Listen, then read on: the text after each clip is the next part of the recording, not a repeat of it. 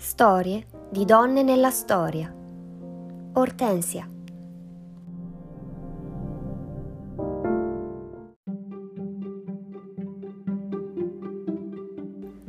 Feminas etsi perfectatis sint, in tutela esse, exceptis virginibus vestalibus.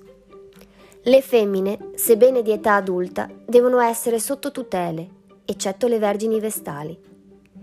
In un mondo in cui alle donne non erano riconosciuti diritti, una fra loro si ribella e decide di far sentire la sua voce a rappresentanza di tutte. Una donna caparbia, intelligente e fuori dal comune. Preparatevi a conoscere la straordinaria vita di Ortensia, la prima donna avvocato della storia.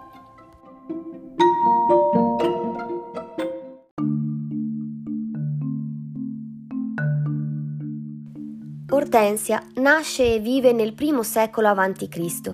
ed è figlia di Lutazia e di Quinto Ortensio Ortalo, grande avvocato, rivale del famoso Marco Tullio Cicerone, divenuto console nel 69 a.C. Il padre intuisce le enormi capacità di Ortensia e così le permette di avere un'istruzione superiore, quella che i romani riservavano solo ai figli maschi ha accesso alla letteratura greca e latina fin dalla giovane età e si concentra sullo studio della retorica seguendo le orme paterne. Una cosa insolita davvero, perché tacere, questo doveva fare una donna dell'antica Roma. C'erano dei principi che regolavano questa imposizione. Le donne erano inferiori per mancata conoscenza della legge, ignoranza legis, debolezza sessuale, infirmitas sexus, inferiorità naturale, imbecillitas mentis e leggerezza dell'animo, levitatem animi. Alle donne non erano riconosciuti diritti, dovevano sempre essere sottoposte alla tutela di un uomo, del padre prima e del marito poi. Tradizioni, costumi, quei mores che costituiscono le fondamenta della società romana. Anche il vino è loro negato, perché rende loquaci e le donne prive naturalmente di autocontrollo, rischierebbero di assumere atteggiamenti contrari alla verecondia e al pudore. Perché gli uomini non sono per nulla imbarazzanti quando sono ubriachi, vero? Comunque, tacere. Questo per non mettere a rischio le istituzioni pubbliche e quindi l'equilibrio stesso dello Stato. Piccola parentesi. Per dare un valore sacro all'imposizione di tacere, i romani diedero vita perfino ad un culto, quello di Tacita Muta, la dea del silenzio.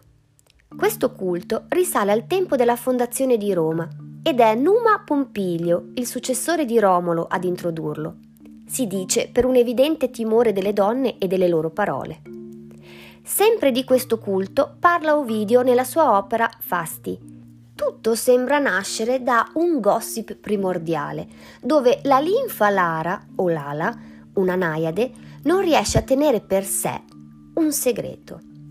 Giove cerca in tutti i modi di sedurla e lei lo racconta a sua sorella e scioccamente anche a Giunone, la gelosissima moglie del re degli dei. Giove ovviamente si infuria e la punisce prima strappandole la lingua e poi ordinando a Mercurio di condurla negli inferi condannandola al silenzio eterno. Un silenzio che diventa obbligo per tutte le donne, garantendo così il potere agli uomini.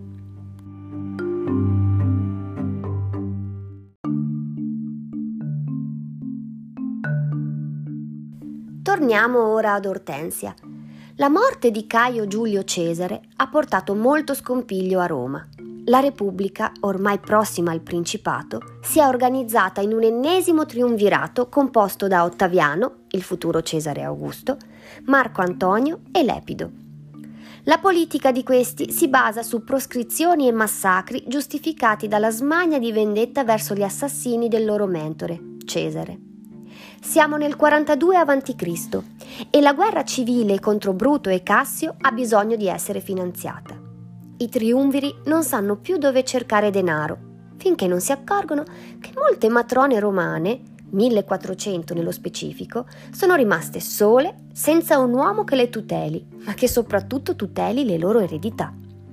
Il fatto che poi nessuno potesse rappresentarle in tribunale andava tutto a vantaggio dei tre, che emanano così un provvedimento che obbliga le matrone a far stimare il valore di tutti i loro beni, così da poter quantificare il contributo che dovranno a Roma.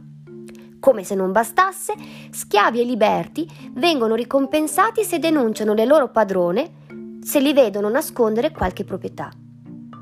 È in questo scenario che fa la sua comparsa la nostra Ortensia. Le matrone hanno fallito nella comune pratica dell'intercessione, ovvero veicolare una richiesta privata utilizzando come tramite una persona vicina a chi ha il potere decisionale.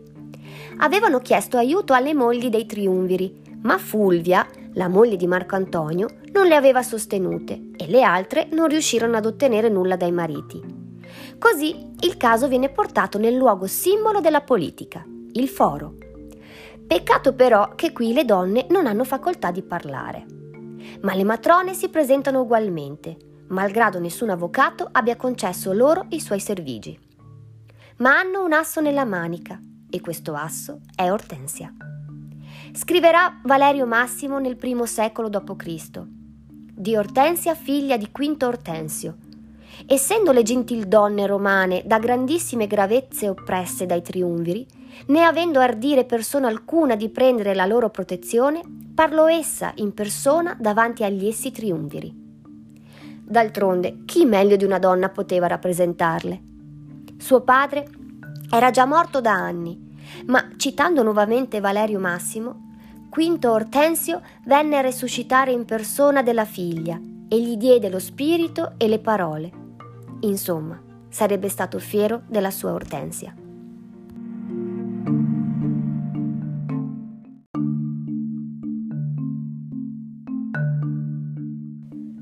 Sostanzialmente il discorso di Ortensia diceva così. Abbiamo provato a non rendere pubblica la nostra protesta. Abbiamo chiesto alle vostre mogli di farvi ragionare, ma così non è stato. Ci avete tolto padri, figli, mariti e fratelli. Ci avete da sempre privato del potere e ora volete tassare noi che non comandiamo nulla? Ci dite che c'è la guerra? E quando mai non c'è stata la guerra? Non potete ridurci nello stato indegno e indecoroso di chi non ha più terra, dote e case. Questi sono beni senza i quali a donne libere non è possibile vivere. Potremmo donarvi spontaneamente dei gioielli, come hanno fatto una volta le nostre madri, quando ciò serviva a difendere la patria dai nemici ma a voi il patrimonio di cui volete privarci serve solo a farvi la guerra l'un l'altro. Ottaviano, Marco Antonio e Lepido si trovano con le spalle al muro. Si sentono attaccati e per di più da una donna, in un momento in cui nemmeno un uomo osava sfidarli in pubblico. Il punto cruciale della sua arringa è stato vincente. Andiamo a rivederlo. Perché mai le donne dovrebbero pagare le tasse visto che sono escluse dalla magistratura, dai pubblici uffici, dal comando e dalla res pubblica? Beh, qui ci starebbe benissimo un touché. Si ordina che Ortensia e tutte le matrone vengano allontanate dal foro, ma il discorso appena concluso anima la folla, che decide di sostenere le donne creando tumulti. Scrive a Piano di Alessandria nella sua opera Guerre civili. Pertanto comandarono ai soldati di rimuoverle dal tribunale, se non che sortone reclamo da tutte attorno la moltitudine. Quei soldati cessarono l'opera e i triumviri dissero che si differiva tal cosa il giorno seguente e nel giorno seguente prescrissero da riceverli con stima i beni di solo 400 donne in luogo di 1400. Non è stata una completa vittoria, ma l'editto poi verrà esteso anche a uomini romani, liberti, sacerdoti e anche di qualunque altra nazione.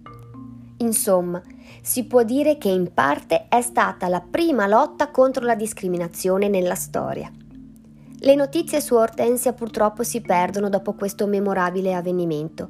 Sappiamo che si è sposata e ha avuto una figlia, Servilia, ma nulla di più. D'altronde, per quei tempi aveva fatto anche troppo affinché non si ripeta un altro simile oltraggio all'orgoglio maschile, i romani vietano alle donne per legge di esercitare attività maschili, soprattutto quello di avvocato.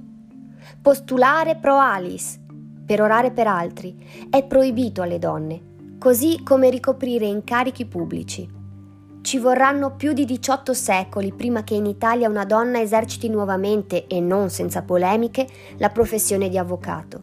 Ma questa è un'altra donna. Questa è un'altra storia.